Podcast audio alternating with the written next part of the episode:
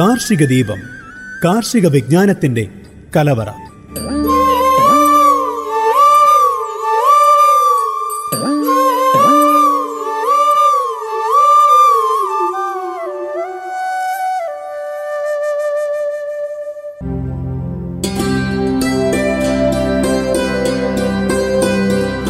നമസ്കാരം. Global radio ninety one point two F M എല്ലാ പ്രിയപ്പെട്ട ശ്രോതാക്കൾക്കും കാർഷിക ദീപത്തിലേക്ക് സ്വാഗതം. കാർഷിക ദീപത്തിൽ കൂടെയുള്ളത് ദീപ.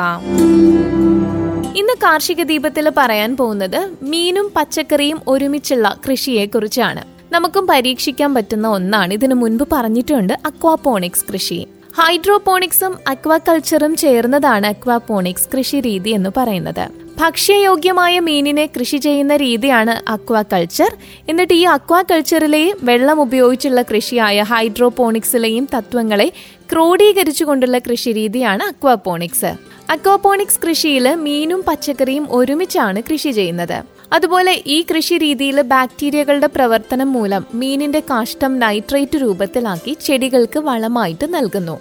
ഈ ചെടികൾ വെള്ളം ശുദ്ധീകരിച്ച് മീനിന്റെ വളർച്ചയ്ക്ക് അനുകൂലമായ അവസ്ഥ സംജാതമാക്കുകയും ചെയ്യും. മീനിന്റെ കാഷ്ടത്തിൽ ചെറിയ തോതിൽ ഫോസ്ഫറസും പൊട്ടാഷ്യം അടങ്ങിയിട്ടുണ്ട്. കൂടാതെ അത്യാവശ്യത്തിനുള്ള ന്യൂട്രിയൻസ് ലഭിക്കാനുള്ള സാങ്കേതിക വിദ്യയും ഹൈടെക് റിസർച്ച് ആൻഡ് ട്രെയിനിങ് യൂണിറ്റിൽ ഉരുത്തിരിഞ്ഞിട്ടുണ്ട്.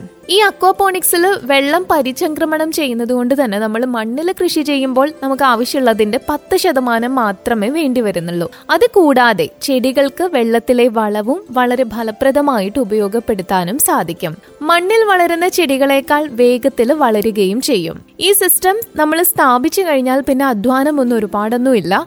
കുട്ടികൾക്കാണെന്നുണ്ടെങ്കിലും പിന്നെ പ്രായമുള്ളവർക്കാണെന്നുണ്ടെങ്കിലും ഭിന്നശേഷിക്കാർക്ക് വരെ അക്വാപോണിക്സ് കൃഷി ചെയ്യാനായിട്ട് സാധിക്കും. നല്ല മണ്ണിന്റെയും ജലത്തിന്റെയും ദൗർലഭ്യമുള്ള സ്ഥലങ്ങളിൽ വളരെ അനുയോജ്യമായ കൃഷിരീതിയാണ് അക്വാപോണിക്സ്. മണ്ണിലൂടെ വളരുന്ന എല്ലാ കീടങ്ങളുടെയും രോഗങ്ങളുടെയും ആക്രമണം ഈ കൃഷിരീതികളിൽ ഒഴിവാക്കാൻ സാധിക്കുകയും ചെയ്യും. മഴമറകളിലും ഗ്രീൻ ഹൗസുകളിലും ഇൻഡോറിലും ഇത്തരം കൃഷി ചെയ്യാൻ പറ്റും. ഒരു വീട്ടിൽ ആവശ്യത്തിനായുള്ള ചെറിയ യൂണിറ്റുകൾ മുതൽ വ്യാവസായിക ആവശ്യത്തിനായുള്ള വലിയ യൂണിറ്റുകൾ വരെ കുറ്റമറ്റതായി ഒരുക്കാനും പറ്റും. കൃഷിയോഗ്യമല്ലാത്ത സ്ഥലങ്ങളായ മരുഭൂമി മണൽ പ്രദേശം ഉപ്പുമണ്ണുള്ള സ്ഥലം എന്നിവിടങ്ങളിലും ഈ കൃഷിരീതികൾ അനുവർത്തിക്കാം. പിന്നെ കളനാശിനിയോ കീടനാശിനിയോ ഉപയോഗിക്കാത്തത് കൊണ്ട് തന്നെ ജൈവ രീതിയിൽ ഉൽപ്പാദിപ്പിച്ച് ആരോഗ്യദായകമായ പച്ചക്കറിയും മീനുമാണ് നമുക്ക് ലഭിക്കുന്നത്. സാധാരണ ഈ അക്വാകൾച്ചറിനെ അപേക്ഷിച്ച് അക്വാപോണിക്സ് കൃഷി രീതിയിൽ മുപ്പത് മുതൽ അൻപത് ഇരട്ടി വരെ മീൻ കൃഷി ചെയ്യാനും സാധിക്കും. പിന്നെ പറയാനുള്ളത് എന്താന്ന് വെച്ച് കഴിഞ്ഞാൽ ഇപ്പൊ മണ്ണിലെ കൃഷിയേക്കാളും നമുക്ക് കുറച്ച് മുതൽ മുടക്ക് കൂടുതലാണ്. മീനിനെ കുറിച്ചും ബാക്ടീരിയകളെ കുറിച്ചും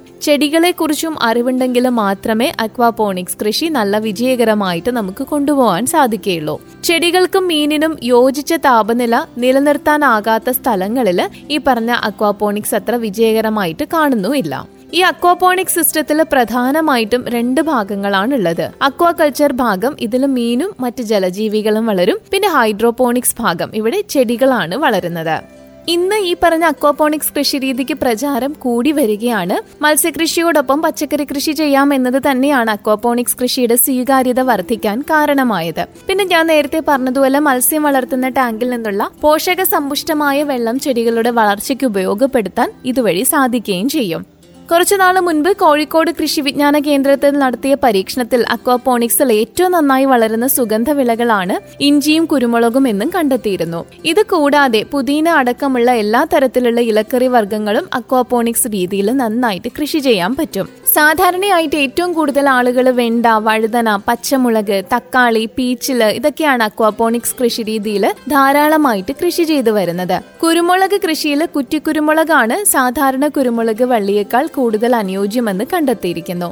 ചട്ടികളിൽ വളർത്തുന്നത് പോലെ ഈ രീതിയിലും കുറ്റിക്കുരുമുളകിലും നന്നായിട്ട് തിരികളും കായ്കളും ഉണ്ടാകും. കാർഷിക ഗവേഷണ കേന്ദ്രത്തിന് മൂന്ന് വർഷത്തെ പഠന കാലയളവിൽ വേരുകൾ വെള്ളത്തിൽ പൂർണമായും ആയിട്ട് പോലും ദ്രുതവാട്ടം ബാധിക്കുന്നതായിട്ട് കണ്ടിട്ടില്ല. ഇത് കൂടാതെ ഇഞ്ചിയും മഞ്ഞളും അക്വാപോണിക്സ് രീതി വഴി നന്നായിട്ട് ഉൽപ്പാദിപ്പിക്കാനും സാധിക്കും. പിന്നെ ഈ വെള്ളക്കെട്ടുള്ള സ്ഥലങ്ങളിൽ കാണാറുള്ള മൂടുചീയൽ രോഗം ഇവയുടെ കിഴങ്ങുകൾ വെള്ളത്തിനടിയിൽ വളർന്നപ്പോൾ പോലും ബാധിച്ചിട്ടില്ല എന്നാണ് കണ്ടെത്തിയിരിക്കുന്നത്. ഇഞ്ചിയിൽ നിന്ന് ഈ രീതിയിൽ കൃഷി ചെയ്തപ്പോൾ ഒരുപാട് വിളവുണ്ടായതായി കണ്ടെത്തിയിട്ടുമുണ്ട്. ഈ രീതിയിൽ കൃഷി ധാരാളം മുകുളങ്ങളോട് കൂടിയ കിഴങ്ങുകൾ ഉണ്ടാകുന്നു. ഇതിൽ നിന്ന് മുകുളങ്ങൾ ഏർപ്പെടുത്തിയാൽ നടീൽ വസ്തുക്കൾ ഉൽപ്പാദിപ്പിക്കാനുള്ള നൂതന രീതിയായ പോട്രേ അഥവാ ഒറ്റമുകള സമ്പ്രദായത്തിൽ പ്രയോജനപ്പെടുത്തുകയും ചെയ്യാം. പിന്നെ ഈ രീതിയിൽ നമ്മൾ കൃഷി ചെയ്യുമ്പോൾ പ്രധാനമായിട്ടും ശ്രദ്ധിക്കേണ്ടത് നേരത്തെ പറഞ്ഞതുപോലെ മത്സ്യങ്ങളുടെ വളർച്ച ജലത്തിന്റെ രാസഘടന മത്സ്യങ്ങളുടെയും ചെടികളുടെയും ആരോഗ്യം തുടങ്ങിയവയൊക്കെയാണ്. ഏത് ചെടി നമ്മൾ നട്ടാലും അതിനാവശ്യമായ പോഷകാംശം നിറഞ്ഞ് വെള്ളം ഈ രീതി വഴി ലഭ്യമാകുന്നതുകൊണ്ട് പോഷകങ്ങൾ വീണ്ടും ഇതിൽ നമ്മൾ ചേർക്കേണ്ട കാര്യവുമില്ല. വിളകളിൽ പോഷകക്കമ്മി രോഗങ്ങൾ വന്നു കഴിഞ്ഞാൽ പോലും ഇളപോഷണം വഴി അത് നമ്മൾ പരിഹരിക്കപ്പെടുകയും ചെയ്യും. ഈ രീതിയിൽ കൃഷി ചെയ്താൽ രോഗകീടബാധകൾ നന്നേ കുറവായിരിക്കും. ഇതിന് ഉൽപ്പന്നങ്ങൾ പൂർണമായിട്ടും ജൈവമാണെന്ന് ഉറപ്പിക്കുകയും ചെയ്യാം. അതാണ് ഇതിന്റെ ഏറ്റവും വലിയ പ്രത്യേകത എന്ന് പറയുന്നത്. അപ്പൊ ശ്രോതാക്കൾ എന്തായാലും ഇതോടുകൂടി ഇന്നത്തെ കാർഷിക ദീപം ഇവിടെ പൂർണമാവുന്നു. ഇത്രയും നേരം ശ്രോതാക്കളോടൊപ്പം ചേർന്നത് ദീപ. ഇത് global radio ninety one point two F M ആലപ്പുഴയുടെ സ്വന്തം ശബ്ദം.